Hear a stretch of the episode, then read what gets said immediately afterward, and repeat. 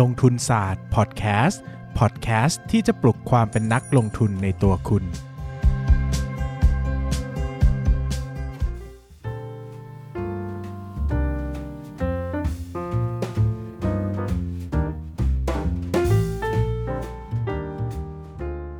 สวัสดีครับ ยินดีต้อนรับเข้าสู่รายการลงทุนศาสตร์พอดแคสต์รายการที่จะชวนทุกคนมาพัฒนา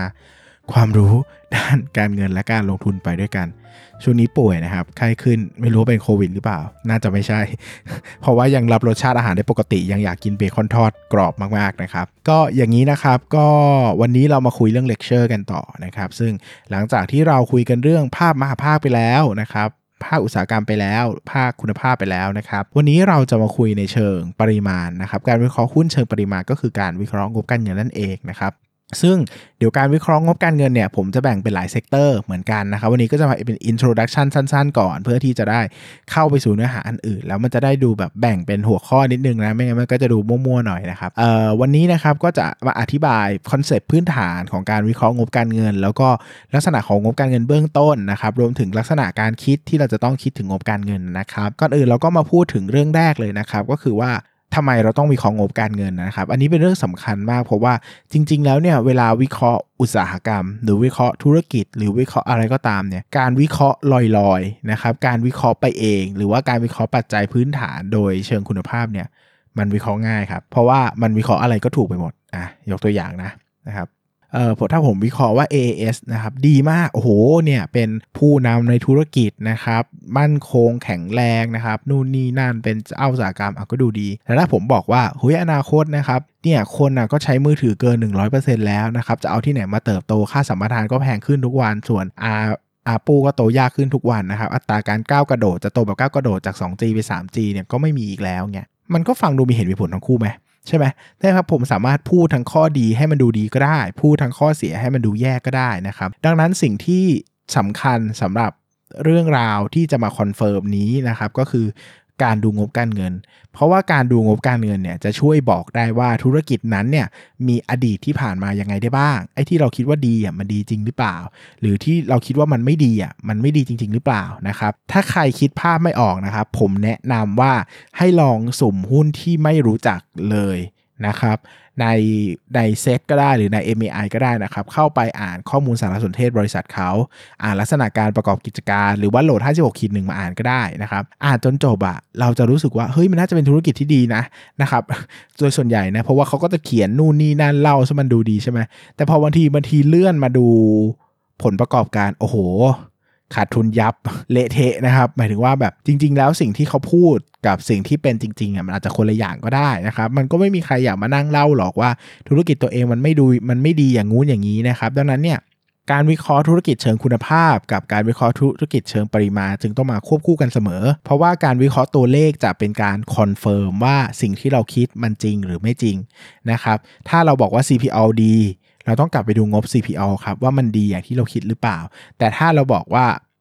การบินไทยดี เราต้องกลับไปดูงบการบินไทยก่อนว่ามันดีอย่างที่เราคิดหรือเปล่า และนั่นจะเป็นการ confirm จริง ๆ ได้ว่าสิ่งที่เราคิดมันถูกหรือผิดใช่ไหมครับ บางธุรกิจเราคิดว่าโอ้โห มีการความสามารถในการแข่งขันที่ยั่งยืนสูงมากนะครับ แต่ก่อนอย่างอะไรเดียอย่างแบบ Yahoo อย่างเงี้ยโอ้โหก็แบบเป็นบริษัทใหญ่โตเลยนะ เป็น search engine อันดับหนึ่งในยุคนั้นโอ้โหต้องดีมากแน่ ๆ นะครับ เอาไปเป็นประมาณทำไมล้มนะครับเหลือแต่แบบส่วนนิดเดียวที่เป็นพวก Yahoo Finance ก็ส่วนที่ถืออาลีบาบาไว้อย่างเงี้ยนะครับก็กลายเป็นว่าเออภาพมันเราคิดอะไรก็ได้เนอะมันเป็นความคิดของเรานะครับคราวนี้ก็จะกลับมาเริ่มต้นที่จุดเริ่มต้นพื้นฐานของ business ก่อนนะครับ ในเชิงธุรกิจเนี่ยเรามีเป้าประสงค์ในการทำธุรกิจอยู่ 3 ข้อนะครับ ซึ่งอยากให้ทุกคนเข้าใจเป็นพื้นฐานก่อน ข้อแรกก็คือ make profit นะครับก็คือต้องมีกำไร ข้อ 2 คือ generate cash flow ก็คือต้องมีกระแสสร้างกระแสเงินสด และข้อ 3 คือต้อง stay solvency ก็คือมีชีวิตอยู่รอดนะครับแปลง่ายๆว่าธุรกิจต้อง make profit generate cash flow stay solvency สร้างกำไร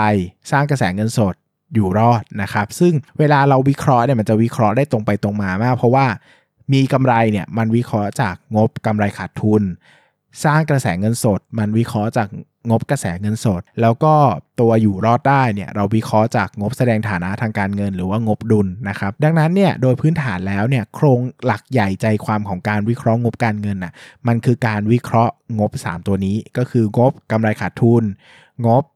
กระแสเงินสดและงบดุล อันนี้เป็นเรื่องหลักที่เราจะต้องอ่านงบก่อนที่จะลงทุนนะครับ แต่ความเป็นจริงแล้วนะครับ ตัวงบจริง ๆ ไม่ได้มีแค่ 3 อัน แต่มีทั้งหมด 6 อันนะครับสอันที่เราพูดไปแล้ว คือมีงบกำไรขาดทุน งบกระแสเงินสด แล้วก็งบดุล แต่งบจริง ๆ ยังมีอีก 3 งบนะครับ อันแรกก็คืองบแสดงการเปลี่ยนแปลงส่วนของความเป็น ส่วนของผู้ถือหุ้นนะครับเช่นมีการเพิ่มทุนลดทุน มีการขายหุ้นมีการซื้อหุ้นคืนมีการออกวอลเลนอะไรพวกนี้นะครับเขาก็จะบอกไว้ใน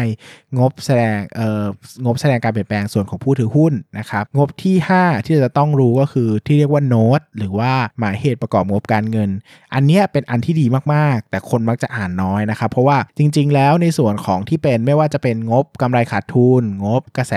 กระแสเงินสด งบดุล หรือว่างบตัวของงบแสดงการเปลี่ยนแปลงส่วนของผู้ถือหุ้นเนี่ยมันเป็นตัวเลขเป็นหลักล้วนๆนะครับเป็นตารางเป็นเป็นเป็นตารางเป็นสูตรหักลบนู่นนี่นั่นนะครับมันมีคำบรรยายน้อยมากนะครับตัวหมายเหตุประกอบงบการเงินเนี่ยจึงเป็นส่วนสำคัญที่เข้ามาเติมเต็มให้ภาพงบการเงินเนี่ยมันสมบูรณ์ขึ้น เพราะว่ามันจะเล่าโดยใช้ตัวเป็นคำบรรยายเยอะนะครับหมายถึงว่าเล่าส่วนที่ขาดไปในธุรกิจนั้นๆ ที่มันไม่ได้ถูกเล่าในลักษณะของตัวเลขนะครับก็เราจะได้เห็นภาพที่เป็นตัวของงบ หมายเหตุประกอบงบการเงินนะครับ อย่างที่ 5 และอย่างที่ 6 อันนี้คนก็อ่านน้อยก็คือ ความคิดเห็นของผู้สอบงบการเงินนะครับ ว่ามีความคิดเห็นอย่างไรบ้างกับงบนี้นะครับ ซึ่งเดี๋ยวผมจะค่อยๆ ไล่ไปทีละหัวข้อนะครับ แล้วก็จะอธิบายงบการเงินแต่ละตัวโดยที่งบ กำไรขาดทุน งบกระแสเงินสดกับงบดุลเนี่ยผมจะแยกให้เป็น 1 EP อย่างละ 1 EP ไปเลยนะครับ ส่วนงบอีก 3 ตัวเนี่ยอาจจะดูก่อนอาจจะ wrap up เหลือ EP เดียว เพราะว่ามันจะมีส่วนสำคัญไม่ค่อยมากเท่าไหร่นะครับ ผมก็จะชี้ประเด็นให้ ก่อนอื่นต้องบอกนะครับว่านี่ไม่ใช่คอร์สสอนอ่านงบการเงินแบบสมบูรณ์นะครับ แปลว่าคนฟังต้องมีความรู้พื้นฐานมาก่อนบ้างนะครับ เพราะว่า มันเยอะมากสอนงบเนี่ยสอนได้ประมาณ 2 วันเต็มนะครับไม่สามารถมาสอนผ่านพอดแคสต์ครั้งละ 20 นาที 30 นาที หรือชั่วโมงหนึ่งแล้วจะเข้าใจได้ร้อยเปอร์เซ็นต์นะครับเป็นไปไม่ได้ เพราะว่ามันมีตัวเลขเยอะต้องมีสูตรสมการคำนวณนนะครับดังนั้นเนี่ยผมจะมาพูดในเชิง wrap up การตีความให้เป็นหลักนะครับแต่จะไม่ได้มาสอนตั้งแต่ต้นนะครับดังนั้นใครยังไม่ได้มีพื้นฐานการอ่านงบมาก่อน ก็แนะนำว่าให้เริ่มศึกษาการอ่านงบการเงินพื้นฐานมาก่อนที่จะฟังพอดแคสต์ ตอนต่อๆไปนะครับ เพราะว่าผมจะค่อนข้างไปเร็วนิดนึง แล้วก็เนื้อหาแต่ละตอนมันจะอาจจะแน่นสักหน่อยนะครับก็คงไม่มีเวลามานั่งทบทวนให้ทีละประเด็นประเด็นเนอะก็ต้องก็ต้องทำกันบ้านมาก่อนระดับหนึ่งแล้วก็มาฟังต่อนะครับ ซึ่งผมพิจารณาดูแล้วนะครับว่าวิธีการนี้มันดีที่สุด เพราะว่าถ้ามานั่งสอนละเอียดเนี่ยมันจะช้ามากแล้วมันก็จะไม่ค่อยมีประโยชน์อะไร เพราะว่า มันก็หาอ่านที่อื่นได้หาฟังที่อื่นได้ ถูกต้องไหมครับ คือผมอยากให้ทุกคนน่ะ ได้สิ่งที่ไปจากผมเนี่ยเป็น extra topping หมายถึงว่ามันเอ้ยที่อื่นอาจจะพูดไม่ละเอียดหรือพูดน้อย ผมก็จะพูดให้เยอะหน่อยนะครับ ซึ่งอันนี้แหละมันจะก็จะเป็นประเด็นสำคัญที่อยู่แต่ผมก็จะหยิบ pick point แต่ละอันมาให้ว่าเฮ้ย point ตัวไหนเป็น point สำคัญที่เราจะต้องทราบในการอ่านงบแต่ละประเภทนะครับแต่สิ่งที่สำคัญที่สุดที่ผมจะพูดเป็นประเด็นสุดท้ายของวันนี้วันนี้จะสั้นหน่อยเพราะว่ามันแค่ intro เนอะคือถ้าจะมาขึ้นงบดุลเลยมันก็จะแบบยาวเกินไปนะครับมันก็จะงงหน่อยก็จะอ่าอินโทรให้ประมาณนี้ละกันว่า จริง ๆ แล้วการอ่านงบการเงินเนี่ยสิ่งสำคัญคือการตีความนะครับไม่มีอะไรถูกไม่มีอะไรผิด อยู่ที่การตีความ ดังนั้นเนี่ยการอ่านงบสำคัญที่สุด คือต้องใส่แว่นของนักลงทุนเสมอ อย่าใส่แว่นของนักอ่านนัก อย่าใส่แว่นของนักบัญชีครับเพราะมันไม่มีประโยชน์ นักบัญชีเนี่ยเขาทำบัญชีให้เราอ่านอ่าเราอย่าไปมองในมุมของนักบัญชี แต่ให้เรามองในฐานะนักการเอ่อนักลงทุนว่าเวลาเราเห็นตัวเลขเห็นตัวแปรแต่ละตัว เราจะต้องคิดถึงอะไรบ้างนะครับผมไม่เคยบอกว่า อัตรากำไรขั้นอะผมไม่ใช้คำว่าผมไม่เคยบอกว่าไม่ได้อดีตอาจจะเคยพูดนะฮะผมปัจจุบันละกันวงเล็บปัจจุบันครับ อัตรากำไรสุทธิ 1%ไม่ได้แปลว่าแย่ อัตรากำไรสุทธิ 30%ไม่ได้แปลว่าดี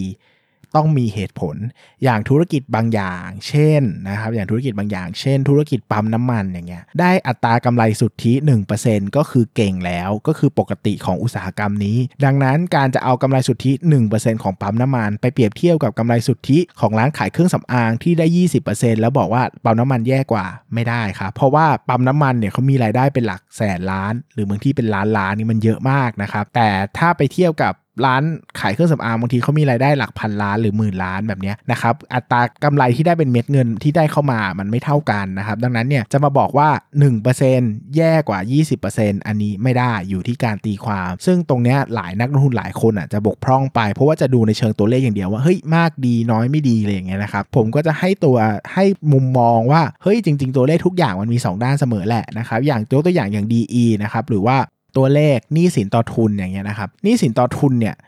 ต่ำๆดีไหมนะครับถามว่าต่ำๆดีไหมต่ำๆต่ำๆเนี่ยโดยพื้นฐานแล้วมันก็ดีนะครับแต่ถ้ามันไปอยู่ในธุรกิจบางอย่างมันอาจจะไม่ดีก็ได้ เช่น ธุรกิจคุณกำลังโกรธมหาศาลเลย คุณต้องการเงินทุนอย่างมาก แต่คุณไม่กู้อ่าคุณเอากำไรสุทธิหมุนไปใช้อย่างเดียว หรือว่าใช้กระแสเงินสดไปใช้อย่างเดียวเนี่ยผมว่ามันก็ไม่สมเหตุสมผลนะเข้าใจปะหมายถึงว่า แล้วทำไมไม่กู้ล่ะ ถูกไหมคือทำไมคือถ้าธุรกิจมันโตดีขนาดนั้นทำไมไม่ใช่อัตราทดบางอย่าง เช่น อาจจะปรับกู้ขึ้นมาให้ DE เป็น 0.75 เท่า 1 เท่าก็ได้ถ้ามันเป็น ถ้าคุณรู้สึกว่าคุณคุณอยากคอนเซอร์เวทีฟหน่อย แต่การจะแบบกด DE ให้มันต่ำๆแล้วก็เติบโตไม่ทันใจเนี่ยผมว่ามันก็ไม่สมเหตุสมผล เพราะคุณอยู่ใน state growth หรือ state startup มันควรจะต้องใช้อัตราทดจากการสร้างหนี้หรือว่าธุรกิจบางอย่างกับ ROE แบบเอาดีกว่า เออ อย่างธุรกิจบางอย่างอย่างเงี้ยนะครับกำไร โตดีมากเลยนะครับกำไรโตดีมากเลย แต่เออปันผลน้อยอย่างเงี้ยมันก็อาจจะไม่ดีก็ได้นะครับ คือปันผลน้อยเนี่ยมันก็มีข้อดีและข้อเสียในตัวเองนะครับ ปันผลน้อยถ้าอยู่ในธุรกิจที่กำลังโตเป็นสตาร์ทอัพเป็น growth phase อย่างเงี้ยเอ้ยไม่แปลกครับ คุณก็ต้องใช้เงินนะคุณจะมาปันผลผู้ถือหุ้นแล้วเงินคุณขาด คุณต้องไปสร้างหนี้คุณต้องมาออก warrant ผมว่าไม่สมเหตุสมผล อันนี้รับได้นะครับ เช่นแบบว่าธุรกิจบางอย่างเนอะได้รายได้มา1นึ่งได้กำไรมา 100%ปันผลออกมาแค่ 20-30%แต่ถ้าคุณโกรธมหาศาลอันนี้ผมเข้าใจ แต่บางธุรกิจนะครับบางธุรกิจ โอ้โหรายกำไรได้มา 100 ปันผลแค่ 20-30%แต่ไม่โตแล้ว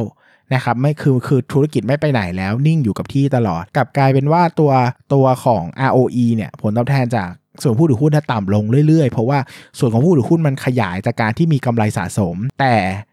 ผู้บริหารไม่ยอม ปันผลออกมาแบบนี้ก็ดูแย่มากเหมือนกันนะครับผมก็ไม่ชอบเพราะว่าก็จะงกไว้ทำไมล่ะ ในเมื่อคุณเติบโตไม่ได้คุณก็จ่ายเงินมาอะไรอย่างเงี้ยนะครับมันก็เป็นลักษณะของการตีความ อย่างที่ผมบอกว่าเปอร์เซ็นต์การจ่ายปันผล 30%ก็ไม่ได้บอกว่าดีหรือไม่ดีนะ ทั้งหมดทั้งมวลก็ขึ้นอยู่กับการตีความเปรียบเทียบกับลักษณะธุรกิจด้วย ดังนั้น คอร์สของผม หรือว่าพอดแคสต์ของผมเนี่ยผมจะไม่ได้มาพูดว่าตัวเลขต้องเป็นเท่านู้นเท่านี้ แต่ผมจะชี้ประเด็นความเชื่อมโยงระหว่างตัวเลขนั้นๆ อัตราส่วนทางการเงินนั้นๆ หรือว่างบการเงินตัวนั้นๆ เทียบกับลักษณะธุรกิจด้วย ว่าเวลาเราเป็นนักลงทุน เราควรจะมองยังไงให้มันขาด ให้มันเข้าใจว่าตัวเลขตัวนี้มันมีผลต่อ business ยังไง แล้วก็ไม่อยากจะให้ไปรีบตัดสินว่าต้องน้อยดีมากไม่ดีอย่างเช่น ROE ต้องมากกว่า 15 ถึงจะดี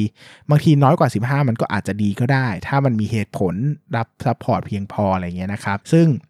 เดี๋ยวผมจะทยอยเล่าให้ฟังแต่ละ EP ไปละกัน แล้วก็ระหว่างนั้นก็อยากจะผมจะเน้นการ critical thinking นะครับ มากกว่าการมาสอนงบการเงินว่า อัตรากำไรสุทธิคำนวณยังไง อัตรากำไรขั้นต้นคำนวณยังไง EBIT คำนวณยังไง ผมคงไม่พูดนะครับ อันนี้ก็ขอให้เป็นการบ้านของทุกคนที่ให้ความสนใจเรื่องงบการเงินเนี่ยไปอ่านเองก่อนแล้วกัน ผมก็จะชี้ประเด็นต่างๆ มาให้ ใครที่ยังไม่ได้อ่าน หรือยังไม่ได้ศึกษาเลยนะครับ ก็หนังสือที่แนะนำนะครับก็คือหนังสืออ่านงบการเงินของ Mr. LikeStock นะครับพี่เอิญนะครับก็เขียนไว้ดีมากนะครับ แล้วก็ถ้าเรารู้สึกว่า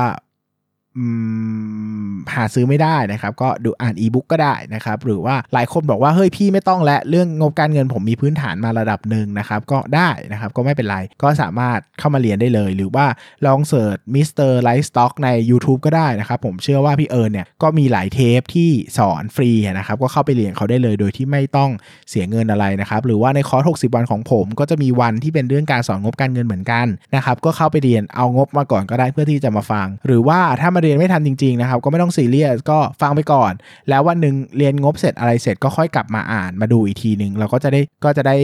เป็นเขาเรียกว่าอะไรล่ะ ก็จะได้ทบทวนด้วยนะครับ แล้วก็พัฒนาต่อยอดไปด้วยสำหรับวันนี้ก็คร่าวๆประมาณนี้นะครับ เพื่อที่เดี๋ยวตอนเลคเชอร์ครั้งต่อไปจะได้มาเข้าเรื่องกันนะครับ ขอบคุณมากครับ สวัสดีครับ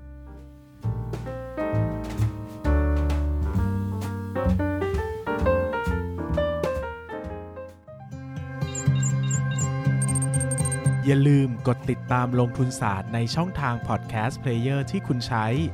แล้วกลับมาปลุกความเป็นนักลงทุนกันใหม่ในลงทุนศาสตร์พอดแคสต์